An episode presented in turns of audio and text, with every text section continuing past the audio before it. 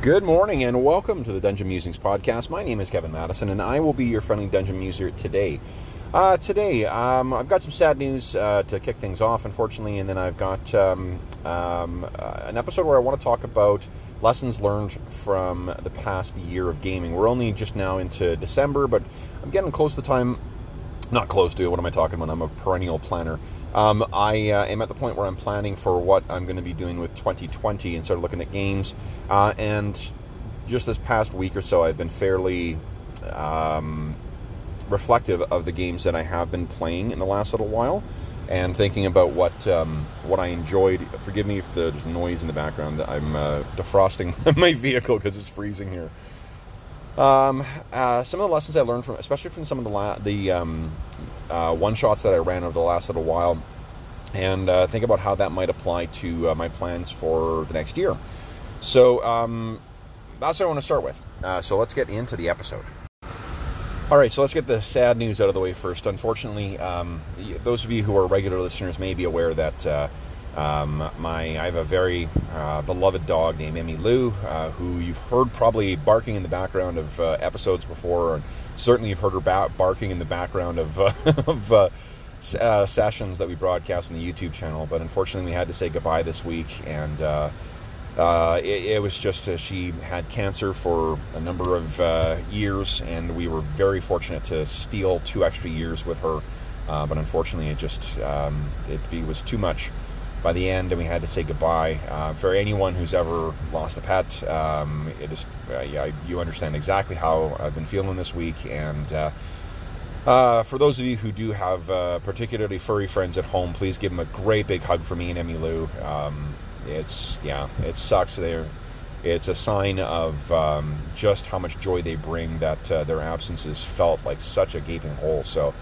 Um, and a, a huge, huge thank you to the community who have uh, reached out uh, over the past week as well too. Uh, I've heard from a number of friends uh, that I only know through podcasting and through uh, broadcasting sessions or streaming sessions on the uh, on the YouTube channel. So thank you so much to everybody. Um, everyone's been very have very lovely things to, to, say and have been very helpful in.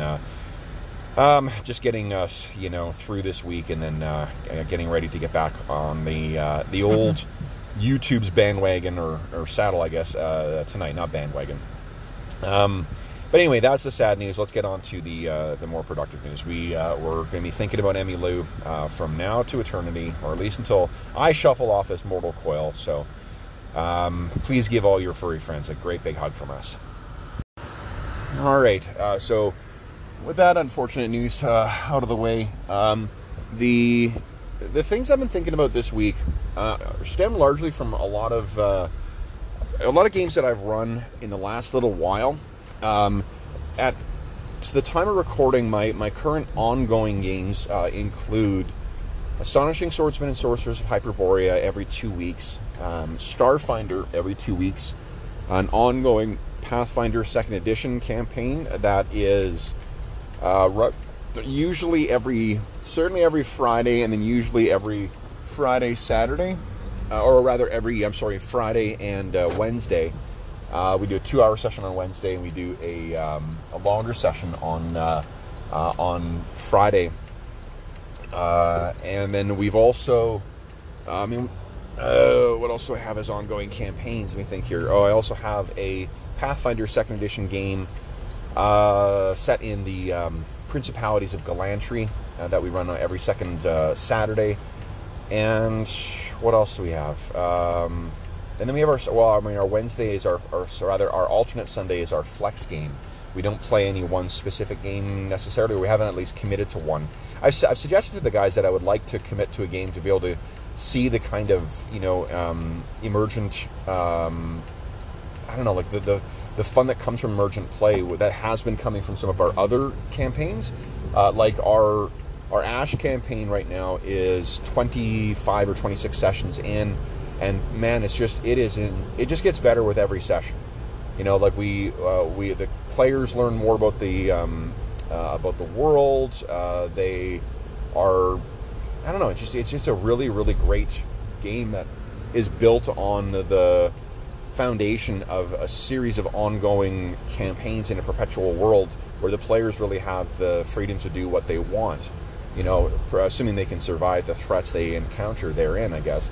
But the yeah, that's just been a really great play. Uh, same thing with Starfinder. Uh, Starfinder was originally uh, playing a uh, adventure path, and then I decided to kind of go off the rails and do this very extended flashback uh, to run kind of a space western, but also to indulge in a bunch of other kind of uh, things that I liked about Starfinder. Like we've run, um, you know, a, a quick two session uh, arc on, in that flashback where it was a horror. They were exploring a, an abandoned, um, or rather a crashed space vessel, uh, and um, it's yeah, like that, that. Has been really fun to to go where kind of the players want to go, um, or where I think they would be interested. In, I'm interested in exploring, rather than just following a set to adventure path. And our Pathfinder Second Edition Barrowmaze campaign has been like that as well.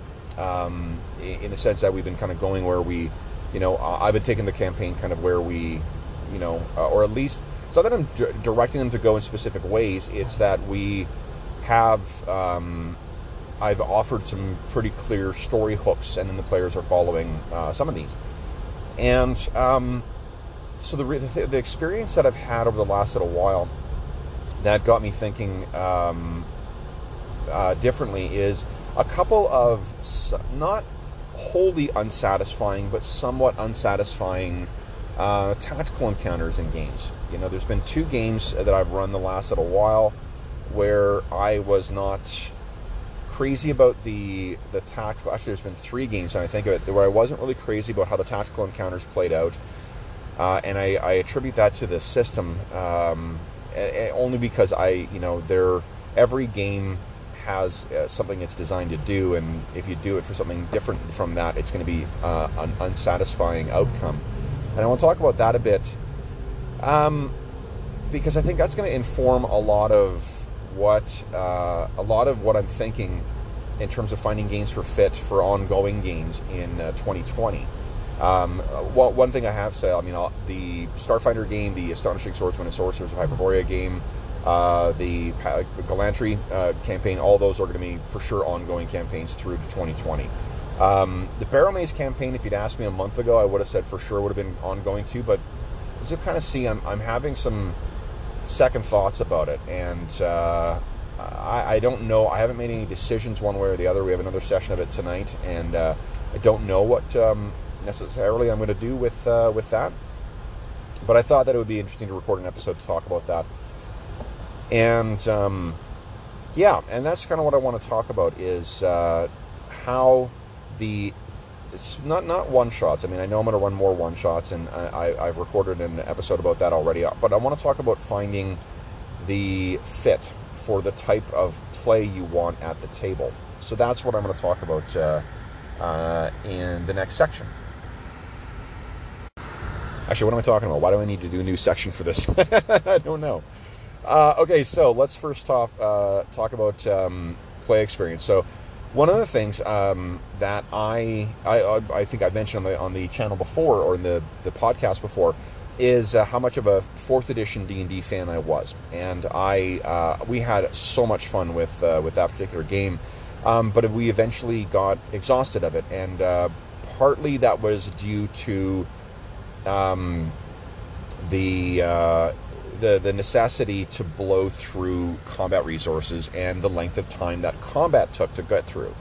So, for those who aren't familiar with, with fourth edition, fourth edition was designed with a lot of um, video game sensibilities in the, in the terms of like resource exhaustion and like um, you know set piece fights and uh, having different categories of adversaries, where be it you know minions or bosses or things like that, and uh, it uh, it was an enormous amount of fun to play and run. It's like for a tactical combat system, setting aside the role playing implications that come from playing a combat system in a role playing game, just as a strict combat game, it's tons of fun. Holy smokes! Like there's tons of interesting options you get to make. There's a very like you know between certain classes there is a feel of sameness um, if you choose to look just at the rules and you know, like I saw that um, Puffin Forest did a really, uh, I think, unfair critical uh, assessment of fourth edition. I think that's what the YouTube channel's name is, and uh, it's, I mean, like that channel is a very tongue-in-cheek, sort of broad, screeching satire of, of a lot of D and D stuff. Anyway, so that's sort of his his shtick. But the criticism of D and D, of, of that being like, well, you know, if you strip out all the um, the flavor, then all you've got is just basically the same uh, rules. And I guess like I don't think that's a fair criticism because like you do that with any game, and that's exactly if you choose to look just at the core mechanics and stuff. Well, then yeah, that's just it's just rules. But I didn't find that to be the case at the table. We, we found like uh, classes felt very different, and um, combat was lots and lots of fun for the first little bit. Um, but then we played, uh, at the time, we, we fell into a, a hole of playing Battletech, uh, this 80s uh, tabletop role, uh, tabletop uh, miniatures game playing uh, giant robots. fighting each other, people piloting giant robots, fighting each other, which is an enormously fun game in small doses. and that kind of ch- changed our perspective, so we couldn't help but see D&D Fourth as a tabletop miniature game, to be honest. Um, and that itself was not necessarily fatal to it, but to our campaign, what was fatal was the fact that in order to get a satisfying, satisfying play experience in those boss fights, we needed to whittle through some of the players' early, like uh, resources. Like they're they're in the, that game, you had healing surges that you used to to you know heal after damage. You had different varieties of abilities. Uh, you had um, at wills, you had uh, encounter abilities, so you could use every encounter, and you had dailies that could only be used. Those were your hail marys, or at least that's what they the way they were presented. It's not often the way people played them, but you know, um, whatever. And um, yeah, so that was the uh, the game, and what you, we found, especially as people gained levels, was that we needed more encounters to weed through some of those, especially those dailies, because a lot of the dailies were quite powerful to weed through those. Um, or what I ended up having to do is kind of play the monsters sort of what how I felt was unfairly to try and basically like trick the players, and like that did not feel good at all. Um, it still didn't stop us from playing for quite a while. Like we played D and D fourth for about two years or so, and uh, and a lot. Like we'd do, you know, uh, Friday nights, Saturday, sixteen-hour sessions. Uh, it, it, was crazy. I mean, we were at the time just fresh out of law school and didn't uh, have uh, jobs yet, uh, and didn't have uh, you know significant others, or at least significant others who had uh, an enormous amount of free time. So we played a lot of D&D fourth. Um, but that, that's the thing that burned me out. And inevitably, it was the fact that um, it, there was combat was taking so long. You know, like combat took a long, long time, especially for more complicated encounters. And we needed more and more of it in order to make the boss fights that we enjoyed so much feel satisfying, feel like really satisfying tactical encounters, and not just have the players unload with their biggest guns round after round after round and burn the, you know, the villain down to the ground. And uh, that got me, you know, like the the the takeaway I had from my experience with D and D Fourth is that if you look at the time, it's the sheer amount of time you spend at the table, and if the percentage of your hours that you're spending are overwhelmingly on combat, then that's what that game's about, right? Like that, that's what that game is. Uh, you, it's fine if they've got other elements to the game, um, you know, where there are, you know, the skill challenges in D&D Fourth, I think, were genius. They they were not presented terribly well in the initial uh, DMG, and it was a little better by DMG two, and then uh, by some of the adventures they did a better job. Actually, DMG two they did do a pretty good job of, of presenting it. I, I, take that back. Um, but um, the the thing is, is that in spite of those good rules, you know, the combat took so long that that's what our games were about. Even though we were playing like eight-hour sessions, you know, six hours or seven hours of it would be combat, and then it would be a little bit of role playing afterwards. And it's not because we're necessarily just, you know, um, combat monkeys. You know, like we just want to be doing that all the time. It's it's just that if you do have a violent encounter, it's going to take a lot of time to get through it. It also meant that there was no inconsequential stuff, like you were always buying in for that long length of time. So it, it definitely took something out of the immersion uh, because you were you knew you were buying into that, like you were transitioning into that. And, and so fast forward to the last um, little while, and uh, I've uh, I've played a lot of um, story games, uh, you know, or story in, story game influenced uh, RPGs in the last little while, uh, like you know uh, City Mist and um, what do you call it? Lord of the, the One Ring role playing game, and um, uh, and I've been re- looking forward to getting. Um, gosh, there's another. Oh, uh, Kult. Uh, Kult Divinity Lost is uh, another one, and so the ones that I've run, they've been a lot of fun. Uh, in particular, City Mist, hands down, was a great experience. City of Mist, if, you you're not familiar with it, is a uh, it's a game that owes a it's a it's a little closer to a tra- traditional like uh, role playing game than uh, the story game, but it has tons of story elements in it. Uh, and it feels like a halfway point between the Powered by the Apocalypse games uh, or the Forged in the Dark games and the um, and Fate, uh, like the Dresden Files system. And that one is enormously fun. Like I'll, I'll, run that one in a heartbeat again. I love that game, uh, soup to nuts. Uh, Lord of the Rings, as you if you're listening to these podcasts in order, the One Ring role playing game was enormously fun when we weren't in combat when we were in combat, it was terrible. It was not fun. Uh, I think there are tweaks that could be made to the combat system, but uh, boy, oh boy, like it, um, it feels uh, kind of clunky. It feels very swingy. Uh, it's it was not great, and it reminded me a lot. Uh, well, it not reminded me, but it got me thinking of some of the um, suboptimal experiences I've had with combat, like uh, in other games and um, Fantasy Flight Star Wars. I really don't care for how combat plays in that. I find it, I get like a lot of aspects of that uh, particular game, I find it very swingy, and it feels very um, Flintstones boxing, where it's just one hit, one person hits, the next person hits, one person hits, the next person hits. There's not really a lot of options for defense, uh, for for like uh, any kind of back and forth between the attacker and the defender. So that's not great.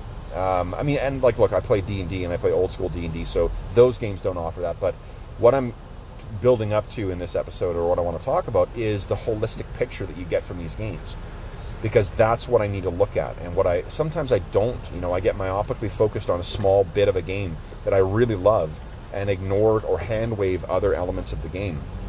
And uh, so, just to forestall that uh, that potential criticism, that that is sort of what I'm. Uh, you know, I, am bearing that in mind in uh, in this criticism. So please don't jump on that as to say, "Hey, Demi, you like Flintstones boxing games?"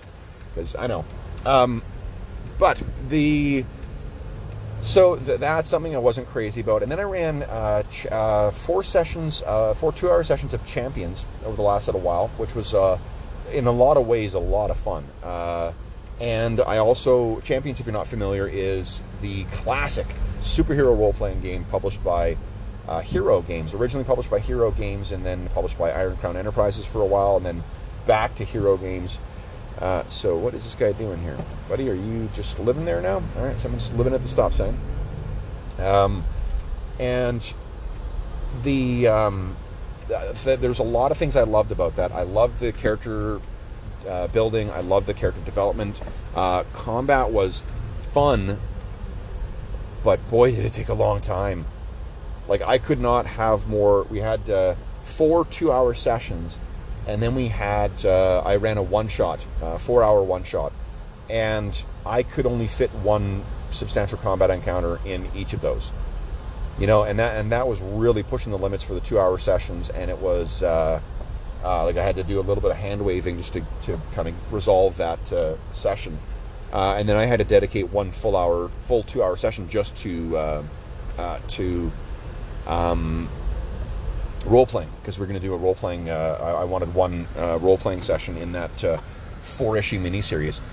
And don't get me wrong, like combat in Hero is enormously fun. Combat in Champions is, is a shit ton of fun. It it feels a lot more, you know, coming back to that game for after years and years and years uh, it feels a lot more like playing um, a game that models the cinematic universes that we've got, particularly the Marvel one, uh, more so than the um, than like comic book stuff because you know there's a round per round breakdown of um, you know, what your characters are doing and the tactical elements and whatnot. And I think that's what uh, a lot of people are attracted to about that game.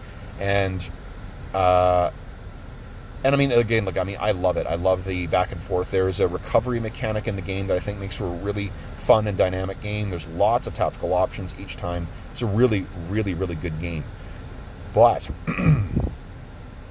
when you have combat, when you have violence in it, um, it takes a long time to get through.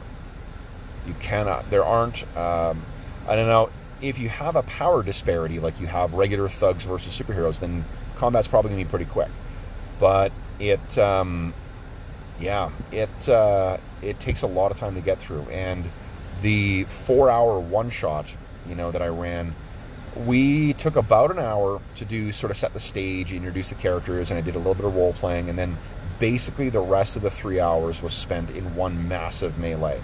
Now it was a you know it was a really big fight, and uh, I, I, think that the players enjoyed the fight. At least they told me they did, but uh, it took a long time to get through.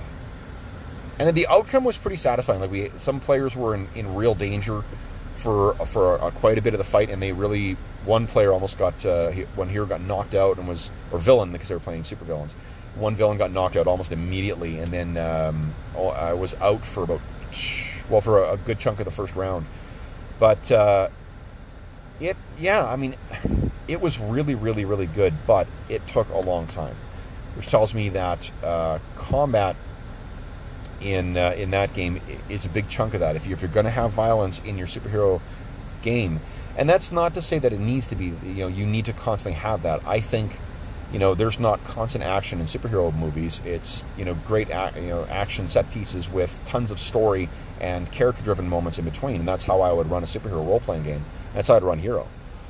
Um, but it definitely made me question whether um, I would want to run that uh, as a an ongoing game. Uh, and I think what I've the decision I've come to on that is that well, the only combat that really took a long time, or the ones that took the longest time, were the ones where there was a lot of small characters in there, like a lot of filler material. And I uh, I don't know whether that would necessarily uh, like that wouldn't be the regular case for me. I wouldn't constantly be having lots of uh, minions in a in a game, um, or at least I would be aware that that's that that that you know it would become a very big set piece and could be boring if there wasn't a consequence to uh, you know to that um, that encounter, or at least some you know story reason for for that for justifying that many things.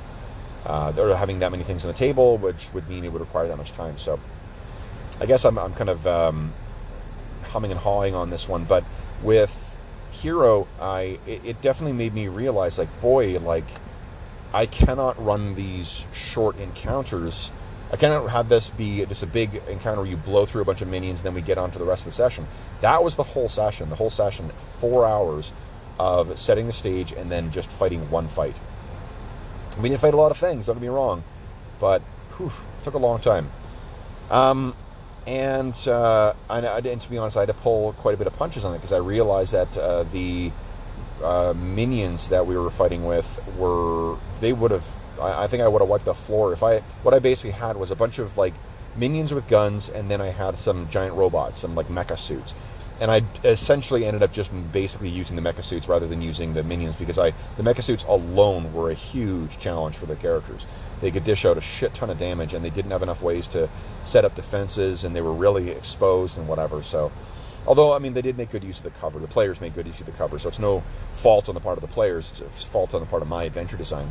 So, uh, so anyway, th- that was a session, and then I had um, a session of um, Legend of the Five Rings, and it was good. Like the players were really good. The session was was uh, fun. Um, the the dice mechanics, I don't know. Like there's there's a lot of fiddly bits in that game where you know there's a lot of dialogue about the rule the roles you're making and stuff like that like in the in the same way that there is with games like um, city of mist um, but it does not feel as intuitive.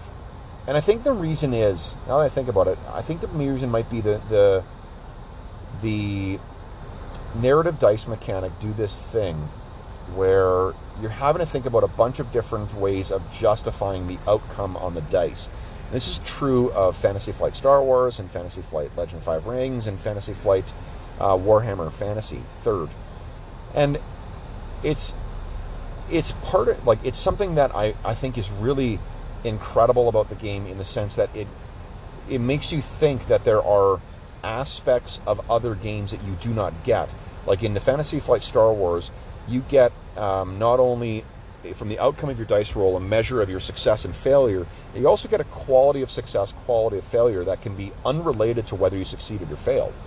And by that I mean like in um, in the outcome of the dice roll, you may make you know roll a bunch of successes, and those successes uh, may come with um, negative consequences, and that means like you succeeded in your task, but there's some negative externality that happened, and that non-binary result for dice rolls is really interesting, and it makes you realize that what is missing from other games, and because it doesn't have that um, you know that same um, extra little bit in there.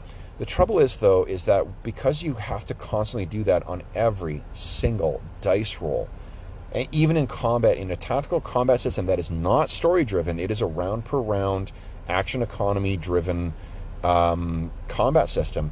It really slows things down, and it when you are constantly having to think about okay, what are the outcome from this particular thing? What's the negative outcome, the positive outcome, and uh, you know, it really loses its um, its special and um, you know the, the special uh, quality that it has. You know, I heard um, recently there was, and I can't remember what channel it was. If it was a uh, there's a YouTube channel called Renegade Cut that does this, and I think it was Renegade Cut. They did a study of the the Bay Transformers, and one of the things they said is that you know the reason you can't remember whatever happened in any one of the Transformers films is because Bay's editing technique, Michael Bay's editing technique, is such that you never get a moment to breathe. It is always breakneck pace. Oh, than this, and oh, than this, and oh, than this. And because of that, you know, you just your brain is just like, I don't know when this, I don't know what I need to pay attention and remember because everything is being presented as, you know, at this panicked uh, pace. And I, um, I wonder if that's part of the the reason why it's the, the Star Wars or these dice mechanics are losing their luster for me. Partly because I think that I also don't think that they're a great pairing with the way that the mechanics, the, the combat rules are set up. The combat rules are set up as being a specifically tactical oriented thing. You get you get some decisions to make about your action economy, how many maneuvers you want to take, and, and so forth. Uh, you've got lots of little fiddly uh, modifiers that can take away black dice, which are bad dice, and blue dice that you can gain, which are good dice. Um, you can spend fate points to increase your dice pool or whatever else, and then it all comes down to what you roll in your dice pool. And then the um, the, you determine you, you sort of like uh, like in a, an oracular way you determine what the outcome is from that uh, from the results that you get in your dice but it can be very swingy so it can be unpredictable it's hard to predict what's gonna what the outcome will be um, and yeah so it just it doesn't feel the combat system has never felt particularly satisfying to me because it's not. It's got a story game dice pool with a tactical, um, you know, combat system, and like in, in the sense that there's like lots of nitty gritty rules that you're making specific decisions on. That that tells you what you can and cannot do in a very measured and specific way. It's not left for you to really interpret it. You you know that the damage is you beat the target numbers. You um, you know you apply the amount of successes you get to your the damage your weapon does and that's how much damage the target takes less their soak uh, and uh, yeah i mean uh, i guess that i hadn't really thought about it but that's partly that's probably the reason why I've, i found star wars to be unsatisfying. Um, and why uh, the best sessions i've had with it have been when i've ignored that and just sort of you know run the combat system as a narrative you know thing on the fly and interpreting the dice as we go. Um, it also might be why I'm not crazy about the uh, the experience that we've had with uh, Fantasy Flight's Legend of the Five Rings, because we spent a lot of time going back to the charts and trying to figure out how we're going to justify spending the results of the uh, uh of the dice rolls. Because both Star Wars and Fan- and uh, Five Rings, they have this thing where you get advantage, or I can't remember what it's called in uh, in um, in fantasy in the uh, Legend of the Five Rings. But what it basically is, is it's it's currency you can spend from your dice roll to modify the outcome of um, you know uh, of this particular action. And in narrative sense, it's kind of it's fun sometimes, right? Like in, in when you're doing skill checks or things like that. Um, in combat, it often feels either fiddly or it feels unnecessary. Like it's just if, if they roll negative consequences, which are called threat in Star Wars, I just apply it as strain almost always because it's just or a, a penalty to the next person's um, dice roll. But it's it's such a minor penalty that it really doesn't have a meaningful effect. So you're spending time talking about something that doesn't really matter all that much, you know, in, in the long in the long scheme. Uh, so, you know, thinking again just in terms of the amount of time you're spending at the table uh, on those, like how that time is being spent. You spend a lot of time in Star Wars combat and in Fantasy Flight's uh, uh, Legend of the Five Rings combat talking about what you're doing with the outcome of the dice. And it's not, and it doesn't feel the same as talking about what's happened in the fiction like we did with City of Mist. It doesn't feel that way. It doesn't feel like it is a. Um, it doesn't feel like it is having a meaningful connection in terms of the it's adding to that narrative experience because it's still that crunchy game mechanic thing you're talking about. It's not talking about the the experience, and I think the advantage that City of Mist has, and games like uh, Blades in the Dark maybe as well, is that they have a much lighter touch in terms of the rules. You know, it goes back to that idea that uh, you know it's the mechanics, and then it's the it's the narrative flourish that give the substance to it that same criticism that uh, you know the guy from Puffin Forest says that oh it just it just ends up being just the you know just just a bunch of different healing abilities that are minor abilities and you can't tell the difference between the different classes. Well, if you're just looking at the mechanics, then yeah, that's probably true. But if you look at it in fiction, then no, it's that's where the difference comes, and that's where the role playing comes, you know. And this comes down to what you know what type of game experience you want. But I think that some of those games like Star Wars and whatnot, those are suboptimal experiences because they're not really giving you a tactical, crunchy game, nor are they giving you another um, another game, a, a, game that is just more story uh, based. And I think for my personal flavor, I like that lighter touch a lot better. And when I run Star Wars with a lighter touch, I enjoy it a lot more because it moves a lot faster, and we're not spending all that time talking about stuff that doesn't really have a, a like mechanically speaking, does not really have a great deal of, of difference. That doesn't get away from the fact that the Star Wars mechanic is Flintstones boxing, but I, as I've said, you know, I'm forgiving of Flintstones boxing. I'm fine with it just being attack hit. You know, and there's not a defensive, a meaningful defensive, um, you know, interplay between the target of attacks where they can try and have an effect on them. I, I don't care. That, I don't need that to be a thing. Um, but you know, if you are, you know, maybe consider why you're not having that in there. So.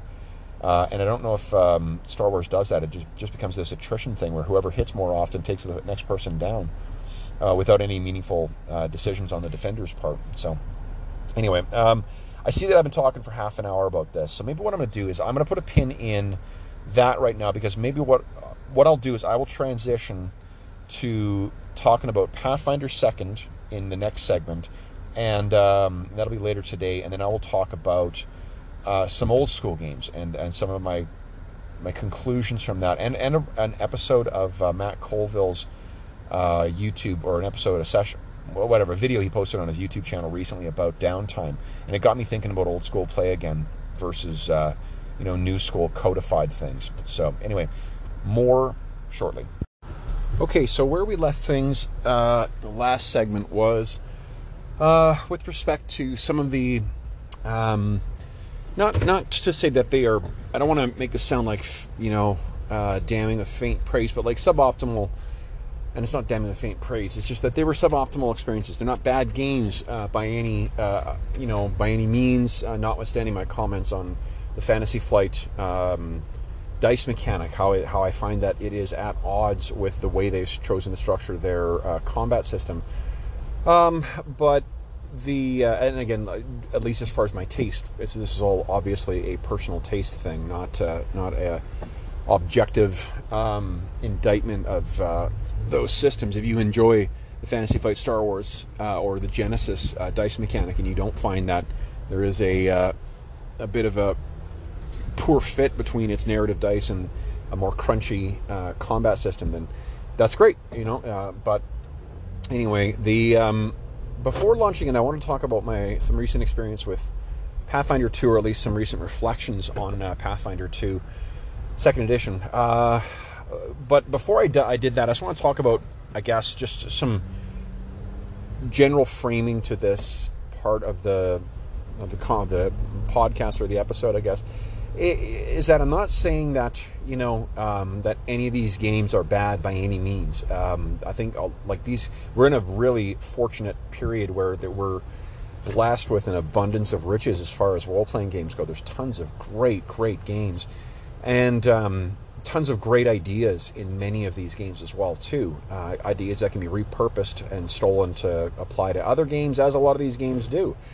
You know, um, we are coming up this weekend with taking out um, Grim and Perilous Studios uh, Zweihander uh, Grim and Perilous RPG for the first time, and I, am excited for this one. I, I, partly because I had a lot of fun playing in um, the session that my buddy Pete over at Garblag Games uh, ran for us. That was a lot of fun playing a crotchety old nun, um, and also because I, I like a lot of the ideas they have in the, in the rules. Like it, it really looks like a uh, interesting and, and, fun game that's taken a lot of ideas from other RPGs and not uh, wholesale just plunked them in. Uh, what they've done is repurpose the, those ideas for their particular mechanics, and they have added in some twists that I think are are really interesting for for their own game.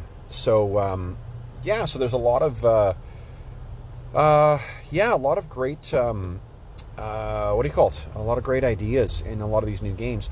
Um, what I'm looking at and what I thought I'd be talking about today is to talk about the kind of holistic fit at the table. How these games come together, how, how all these different elements come together at the table, and then similar to the big picture that emerged from our play of D&D Fourth, where we came to realize that, like, well, this is what this game is all about, you know, and, and uh, that what was not, or at least that particular experience was not what we were looking for. That's not what we were intending to run. It just worked out that way. So, uh, what I want to talk about is, is finding that holistic picture. So, while a lot of these games have a lot of really great uh, elements to them, I want to talk about what that looks like in long term play.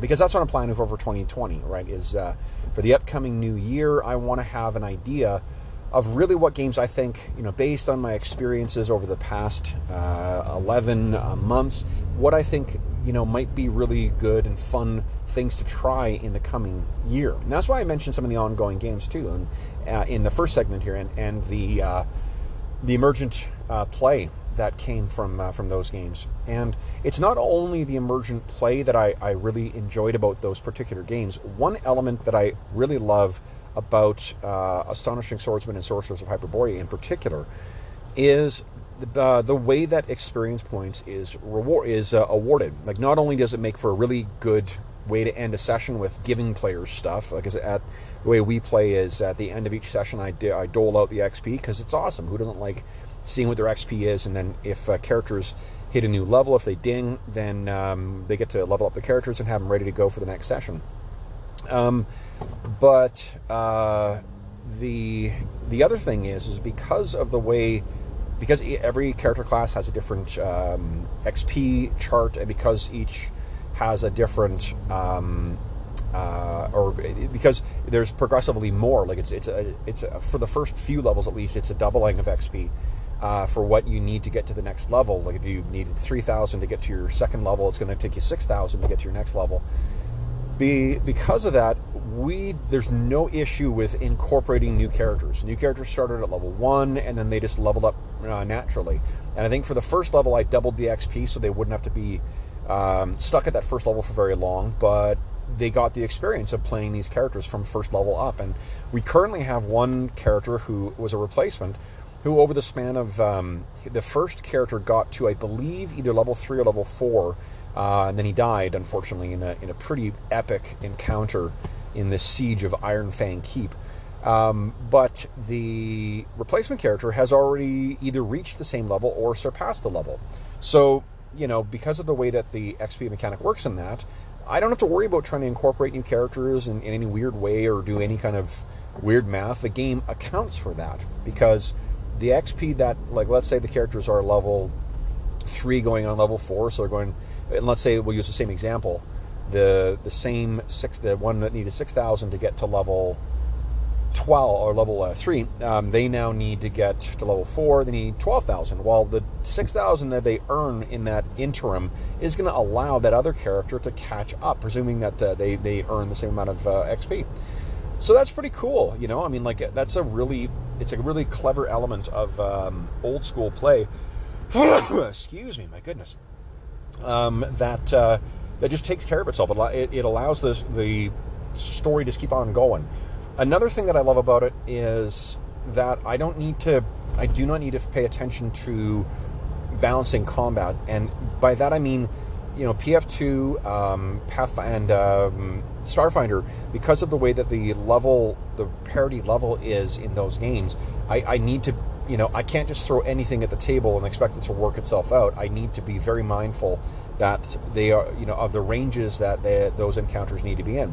Now that's fine for a, um, you know, when you're doing uh, set pieces. It makes each uh, combat uh, interesting in the same way that fourth edition D&D combats were interesting because they were all challenges and they were they were good encounters.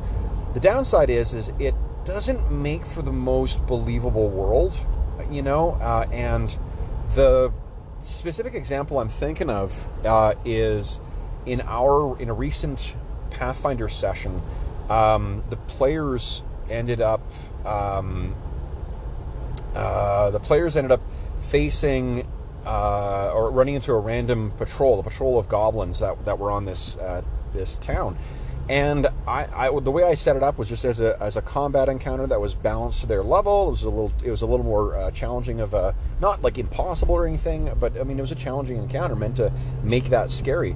But it made for a really, to be honest, kind of a boring uh, combat encounter because um, it was there wasn't really a lot of terrain features, uh, so it was wide open, which meant that the goblins could lock down. The particular goblins I was using uh, could uh, had this like you know, um, entrapping goo thing, like alchemical device, effectively like a web net that could um, trap the guys, and each of them got trapped and then kept getting hammered by the crossbow wielding uh, allies. So, I mean, it did the job of making the encounter feel dangerous, and uh, it made them avoid wandering around on the surface to run into more of those things. But it didn't, you know, these guys have been progressively getting tougher and more you know, uh, capable. It's weird that uh, the characters were uh, were not able to handle these guys. You know, like it it, um, it kind of broke the fiction that suddenly four goblins would be so difficult for these guys to handle, who have been taken down like you know undead spirits and fighting wyverns and stuff like that. Like it just was kind of I don't know, um, unsatisfactory. And I mean, I, part of that, uh, uh, not part of it, I'll, I'll, I'll own that as uh, part of my own uh, design. I should have thought of it in a more creative way than just having a combat encounter. Um, you know, uh, having them pursued by having a bunch of weak goblins that they would have gone down pretty quickly, that they could then, um, you know, uh, that, that may have run off and, and given an alarm. That would have been a much more interesting way to handle that. But I mean, if I was running it in an old school game, I wouldn't have thought twice about it. I wasn't thinking about balance. I, and in our Starfinder game recently too, there was a an encounter that I specifically designed as a really challenging one. You know, it, it's uh, the characters in that campaign are currently level four, and uh, that particular encounter was with a level or a CR uh, six uh, adversary, and not only was it a relatively high level adversary, it was also a it was a difficult encounter. Like it was just the way that this thing it, it was difficult to, to damage it. Uh, it was I mean it was a golem honestly it was a space golem it was a quantum golem that was reskinned to be something else from the new Alien Archive three, and uh, it just um, it, it, the players had a real hard time. I had to sort of walk them around the idea of like no no no like this is not necessarily something you can beat. You know you can't just run in and keep hitting it and expect it to you know, to respond, um, and and that you would be able to succeed that way. And I, I don't blame the players by any means uh, for that because, um, I mean, they they're in the past they because I, I run things in more. Uh, you know, I think I think more of an old school flavor in the sense that I make it clear to players in all of my games, encounters will not necessarily be fair. You know, that's why I have uh, retreat rules in all of the games I run. Um, but I, I don't know. I mean, it, for whatever reason, the players just kind of fell into this this uh, habit of thinking like, oh, this is just something we need to keep hitting at. We'll we'll defeat this thing, when everything about the first couple of rounds of combat were telegraphing what you're doing is not working. You need to rethink this or find some other strategy. And um, I think part of that is because of the focus on, you know, what's quote unquote fair and what's within the level range of your character. It inevitably engenders some degree of thinking of that way. That like this is something we can handle. Kev wouldn't throw something at us that we couldn't handle, so we'll we'll be able to take this. And again, this is absolutely no slight to any of the players. The players are all terrific players. They all know they're responding, eh, you know, to um, these kind of situations in most uh, every other uh, circumstance without me having to, you know, kind of remind them, look, you know, take advantage of your surroundings. You know, uh, see if there's some, you know, this is not necessarily something that is, uh, is something you can beat. Um, but I I think that with these more complicated games, and I've talked about this in the podcast before, but with some of these games where there is such a robust rule system for everything, it's hard not to be thinking of all those things in terms of that rule system. So that might, I mean, that may be a really pap thing to, to observe, but what it means in my mind is that it, uh, what it does is if you are thinking of these things always in terms of the rules, and I'm not saying that the players are doing that, nor do I encourage them to do that. I, I, constantly kind of harp on people to like, well, tell us in the fiction what this means. Tell us in the fiction what this means. You can't do it. You know, we can't. I've, I've forbidden people from using the aid another action in um, Starfinder unless they tell me this is how, in the fiction how what we're seeing, and, and, the players are doing a great job at doing that. Like they've they've jumped all over that. But um, I, I think that just it is an incentive structure and it is a mechanical structure that just engenders a certain kind of thinking. In the same way that, you know, people who have played a lot of these other games, when they play a game like Call of Cthulhu or, you know, other basic fantasy role playing games that don't have a lot of like powers and stuff like that, or Top Secret, you know, there is, or old school games, if, if they uh, are willing to give those a, a go, there is a freeing element to that because you're not looking for the solution on your character sheet. You're not looking for the tool that you have there that will resolve this problem. You are trying to interrogate the fiction to try and come up with a way to resolve that. And for me, that's something I enjoy more. Like I that is absolutely 1000% the style of play that I enjoy much more so than the you know um, than the fussy you know moving stuff around kind of you know fourth edition or or to be honest Pathfinder two uh, kind of play where it's you know I go back to something that um, uh, Questing Beast had said in a pre in an episode that I, I really enjoyed how uh, OSR combat is war not sport. And the the Pathfinder two combat system is sport. It is really fun uh, and it's a really really good game in the same way that I thoroughly enjoyed the D&D 4th uh, combat system. The D&D 4th combat system is sport. It's not combat, it's sport. But because it's sport, I think that combat in those circumstances can feel trivial. You know, um, in a way that the that it doesn't necessarily feel in other games. You know, um, and when I say maybe it's not trivial. It's that um, it's that it feels like um, no, I mean it feels like sport. So it feels like a trivial sport as opposed to a life and death circumstance. Now, obviously, I mean, I you know you can present that in that way, and you can have encounters that go that way, and and you add lots of narrative, narrative flourish, and that's what really makes for a role playing game at the table is the way that it, the the players and the DM choose to engage the fiction and present the fiction that is in connection with the the um, what do you call it with the uh, uh, the rules but you know when there are varying degrees of rules that will um, intrude on that stuff. And you think of this like a game like uh, City of Mist. City of Mist really supported and encouraged interrogation of the fiction because we were determining how those rules apply by interrogating the fiction.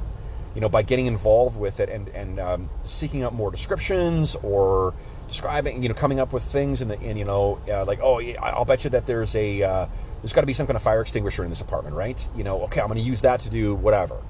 Um, that's the kind of stuff that adds to the experience, that adds to the immersion. Whereas the other stuff, I think, takes you out of that. It doesn't mean it's not a fun experience. It just means it's offering a different experience uh, for the holistic, you know, overall experience that you're getting by playing that role-playing game at the table. So what? Why um, am I bringing this up now? Uh, you know, and, and I, I, think it's because partly because of the consistent back to back to back terrific sessions I have with Astonishing Swordsmen and Sorcerers of Hyperborea, and with the emergent play, and with thinking of, of things like the seasonal changes and the seasonal drifts with um, not drifts, but the seasonal arcs that you get with. Um, and by seasons, I mean like not TV seasons. I mean like literally spring, summer, fall.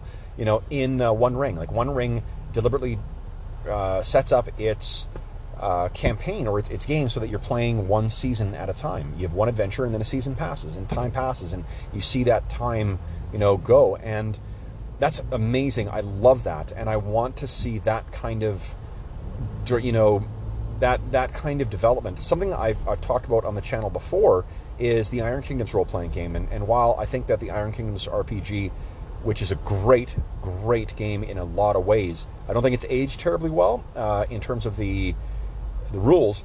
Um, but the thing I love about it, uh, that is all I always held up as, as one of the very best, is the way that your characters advance. Um, you get XP from each session, and then you keep getting new stuff as you level up, and it's dictated by this chart. So you'll get sometimes some new non-combat skills, sometimes you'll get new combat skills, sometimes you'll get new feats or abilities or whatnot. Sometimes you'll get uh, attribute bonuses. Sometimes you might be able to get a new profession. You know, um, sometimes you get a new archetype ability. And what all that comes together as, uh, and the way it's structured, is that at early levels, you are constantly getting a stream of new, interesting decisions to make about your character. And because of level caps or like, you know, hard caps on certain bonuses that you're going to get in it for different tiers, because there's three tiers to the game, uh, what you end up with is a really terrific um, game where the uh, experience, I should say, where your characters advance out rather than up in terms of getting more abilities rather than just getting more powerful the abilities. And it is a fantastic, uh, it's a fantastically rewarding experience to go through, both as a DM and as a players. As a DM, you get to constantly dole out a consistent amount of XP and, and rewards for each session, knowing that your players will feel progress and will feel development and feel that they're actually achieving things as they play through. And on the player side, it's awesome. You know, at, at those early levels, you're just getting con- as you're learning the game. If it's your first time to it, you're constantly learning new things about the game, how it's supposed to work, and uh, you're getting an opportunity to, um, yeah, to really see this character, uh, you know, develop into something really incredible. You know, uh, and, because and organically, and because you're you're making these selections. You can make the selections, uh, you know, the way you some people do when they're making, you know, D and D or Pathfinder characters, designing them from level one up to level uh, twenty. But that's great, um, and so that's sort of the gold standard of it, and that's something I want from these games. And I feel like that it's pretty close in these old school games to, uh, where you get that kind of flavor, where you get this kind of, you know. Um, you progress by doing, and you can feel there's a logical connection between what you're doing and what you're getting. And if you're not getting more XP, because I use the, my um, relationship uh, or uh, reputation rules as well too, uh, what we end up with is a, a really satisfying, um, uh, a really satisfying game where players are getting stuff. You know, like their their characters are learning and, and developing more things. Um, that may, may not be connected to with just a level gain, but um, they are gaining stuff as they gain levels. So um, that's something I feel is when I in my other games where I'm running with a milestone advancement, that's something I feel it's lacking. And and I, my players have told me in the other games they don't feel that that's lacking, but I feel it's lacking to a certain degree. To, eh, to be honest, in the Starfinder game where we do uh, milestone advancement, the players I, I don't miss it as much there. I'm not worried that the players aren't getting the regular advancements because it's a level based system, so it's it's tough. Um, for Pathfinder or second, because of the way the XP advancement goes in that, where it's um, it's just a flat thousand, you know, it's a thousand, and then you get XP based on the relative difficulty or relative challenge of what you've encountered. Um, then uh, you know the advancement is a lot faster, you know, and I'm not sure. You do definitely feel that you're getting more uh, you know, more power and, and whatever, but I don't feel that the level advancement in that has the same cachet and the same, not cachet, I don't think it has the same um, experience as old school leveling. Um, not only because you feel, or I feel like there is a difference in, um, y- you know, there's a difference in because of the relative the way that you set difficulties by you know setting them as relative to your uh, character level um, there is a dramatically different experience between a character who's third and fourth level one character's third one character's fourth in say d&d or like ad&d or in uh, astonishing swordsmen and sorcerers of hyperborea.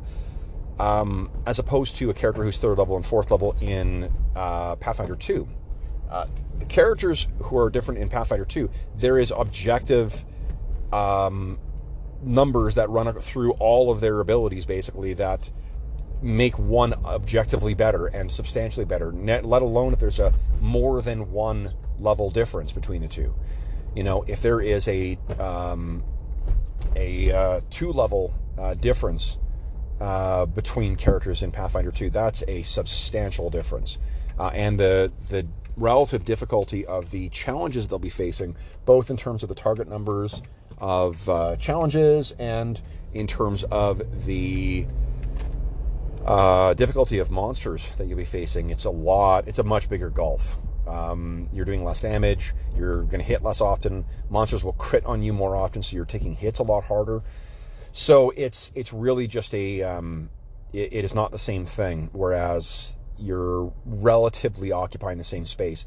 And what that does is I think it, it like it made made it so that when in our Barrow campaign I had to change I had it for a while where I was running uh, the Pathfinder 2 get characters where some guys were playing level 1 characters and some guys were playing level 3 or 4 characters. And I had to I had to just advance everyone up because it was way too much it was way too punishing for those low level characters. It's just not how that game is designed to play. Uh, so it's not a fault of the game that that's not working that way, but it has me questioning whether that's the very best game that I want to run as my ongoing. Is it the best experience I think I could bring for the guys as my as an ongoing game? You know, on our Wednesday and, and Friday sessions, uh, or, or is it that there is another game that might be a giver give us a better holistic experience? you know and the thing that i i love seeing characters level you know and the differences the substantial differences both mechanical and in terms of capabilities uh, the gap between characters of different levels are much more marked in pathfinder 2 than they are in old school games now that's not to say that like obviously a first level character is in you know AD&D is going to be dramatically different from a character who is, uh, say, 18th level or 15th level or even 10th level. You know, that, that's obviously going to be the case. But those mid range levels, there is a very different gap between uh, those characters and. Uh, uh, and then say like characters in Pathfinder or Starfinder, where a f- say fourth level character would be mechanically incapable of being anything other than a chump in a 10th level campaign. You know, because they wouldn't be able to achieve anything given the relative levels. Starfinder, that's not quite as true as it is for Pathfinder 2, but Pathfinder 2, it definitely is. And what that means is that the game intrudes more on the fiction at more times and requires consideration to avoid that breaking of the immersion, breaking of the sensibilities, you know, where the fiction runs up against the game or vice versa. And that's really what I'm concerned with. Uh, not, not concerned as in like I'm losing sleep or anything like that, but that's the reason I wanted to record this podcast, or this episode at least, was because, you know, I, I think going forward, the the consideration and the things I, I, I need to I need to be thinking about are what is the experience I want? Do I want to see? Because we've been getting like our, our, our, Pathfinder Second Barrowmaze campaign is up to the mid twenties in terms of its sessions, and it's been fun. It's been really really fun. Great characters, got a lot of great storylines that are on on the go right now. Um, but as the characters get higher level, you know, um, even something like right now where we're getting to a point where characters are making dice rolls and I am having a hard time intuitively knowing whether they're good or bad because you're adding such large numbers. Like with a level based game, that like Pathfinder, a a d20 based game, you're adding in these numbers that progressively become larger and larger. So when you're making dice or dice rolls, like to hit or to skill checks, uh, the numbers are all, almost always going to be in the 20s or low 30s, and I can't remember. I don't intuitively know whether that's a good or bad number. Obviously, there are mechanics for figuring that out, and they're really good mechanics for figuring that out in Pathfinder. But it feels weird, you know. It's a weird bit of like, okay, is that a really good number or a really bad number? Um, the a way of dealing with this, you know, or at least the way that fifth edition deals with this is by having that bounded accuracy where you're only rolling in a certain range of kind of difficulty numbers. But that feels like for me, and this is strictly a personal thing, it is banal, it's boring as shit, and it feels really swingy because you're relying so much on a d20. It is all over the place, and low level characters feel remarkably incompetent at things that they're supposed to be really skilled at.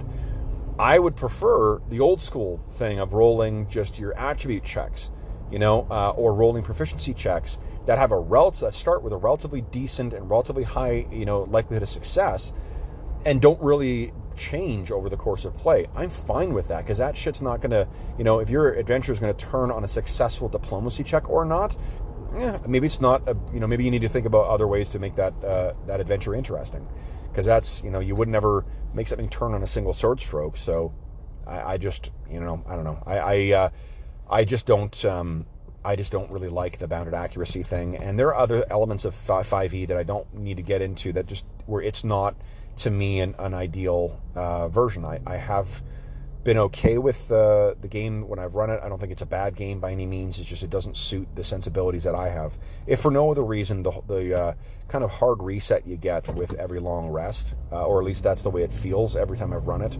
Uh, I just I'm not crazy about that. Um, and also the lack of customization. I, I wish there was more of that. Uh, so for, for character customization, there needs to be more options for me. So, um, but anyway, so that all of that, you know, that that's been weighing on me, and uh, I'm not giving up on on uh, Starfinder because I, uh, even though there is that bounded accuracy kind of thing, not bounded actually, there is that uh, kind of level based stuff in there. That game is so much fun, and there are so many interesting options you get with your characters and I absolutely adore the setting. I, I love that game. That is one of my favorite things to run. So that, that ain't going anywhere. Um, in terms of the um, uh, Ash, Ash is I love and will I would love be happy to you know play that through until the natural conclusion of that game, which I hope is never. You know, I hope that we keep on playing and playing and playing because I love that game. It's been so fun to see where the story and where the adventure has taken us and that thing. And that's really got me. So that's sort of what's been swirl, swirling around my, my noggin the last little while. And that's when I came across Matt Colville's recent episode uh, about downtime. And uh, so let's maybe pause this here. We'll call this part two. And uh, in part three, I will dive into Colville's comments about downtime and uh, his previous comments as well too about the night below uh, adventure and talk about my um, my recent um, dive back into AD&D Second Edition. Okay, so in a recent episode, I don't, I don't want to, well, I'll just do broad strokes because um, the episode that um, uh, Matt Colville posted about downtime is, is worth, definitely worth uh, investigating. One of the things that um, he mentioned in the episode is uh, basically how the non-structured nature, what he was referring to as downtime, is his past experience playing downtime, and I'm assuming from the, the campaigns that he played that it's uh, either second uh, AD&D second edition or third edition D&D that he was uh, talking about, because, just by virtue of the, the uh, time period that I know he was uh, from past episodes he was playing in, um, and what he talked about is how people would go off on side adventures. You know, like when the campaign was having its a pause, players would go off and play some stuff, and then they'd come back, and um, they're in character. They would talk about their solo sessions and stuff like that. And uh, um, I that is precisely this the style of campaign that I want to be running. You know, with that that I strive to with the old school games, where you know we um, it, it you just play, you know, and I'm not worried about balance. I'm not worried about uh, players, um, you know, uh, I'm not worried about uh, characters out leveling their their opponents while still being able to give substantial, like give actual rewards like gold and XP and stuff like that. And it, that seems to be really only possible in these old school games where there is, um, you know, it, it, there's massive amounts of XP that are required for each uh, each level, but also that where the level differences don't necessarily screw up your um, you know they don't screw up the the game itself. They don't you know fuck with the math uh, and make the game a, a suboptimal experience or where it's you know rubbing up against the fiction like like I've mentioned. And um, part of what he's he the conclusion he drew in it, and uh, I I don't want to misspeak his conclusion here, but it seemed to be that by lack of structure, that's and by not giving it making it a mini game, that's the thing that made them so special and what made them so adaptable. Because it wasn't a matter of like I'm going to look at my options for downtime, make a dice roll, and then that will resolve it. It was gaming through stuff, role playing through stuff you know stuff beyond your character sheet beyond your skill bonuses. It was it was actual role playing you know it was actual playing the game. Um, that really hit a chord with the things that i had been thinking about. Sorry struck a chord not uh, hit a chord. So that really struck a chord with me. That really got me thinking okay, well, maybe this is, you know, there are ways in some of the story games that I've run where I really love the mini game. I love the idea of it being structured as a mini game, different things being these kind of like you know, well, I keep saying mini game, but like a mini, a sub mechanic that resolves a specific type of your of your play. You know, I talked about in uh, the last podcast about how much some of those I really enjoyed in the One Ring. Combat, unfortunately, was not a mini game I liked all that much, but there are similar mini games, particularly in the Forged in the Dark games, like uh, Blades in the Dark. Um, the downtime stuff from uh, Ars Magica is pretty cool and looks interesting, and um, the the promise of what the um, effectively are mini games from Pathfinder 2. That to me sounded really interesting as well. But the uh, well, I think there is a difference between it being strict mini game where it's X amount of successes versus Y amount of failures, and when you have something like, you know, um, travel overland travel rules. So the reason I mentioned the tr- the uh, travel rules because I've had two games uh, this year where I have incorporated a effectively like a mini game kind of you know mechanic for for overland travel. One of those is in my Ash game, which I've been running for a long time now. Um, that is the uh, set of rules that I have adapted fairly. Um, oh, I mean, very heavily from the old AD&D Wilderness Survival Guide. And the uh, second one is the overland travel rules that I have been using for my Barrowmaze campaign for Pathfinder 2nd Edition. And those are kind of based on those other rules, but it's really more of an abstracted game kind of thing to it.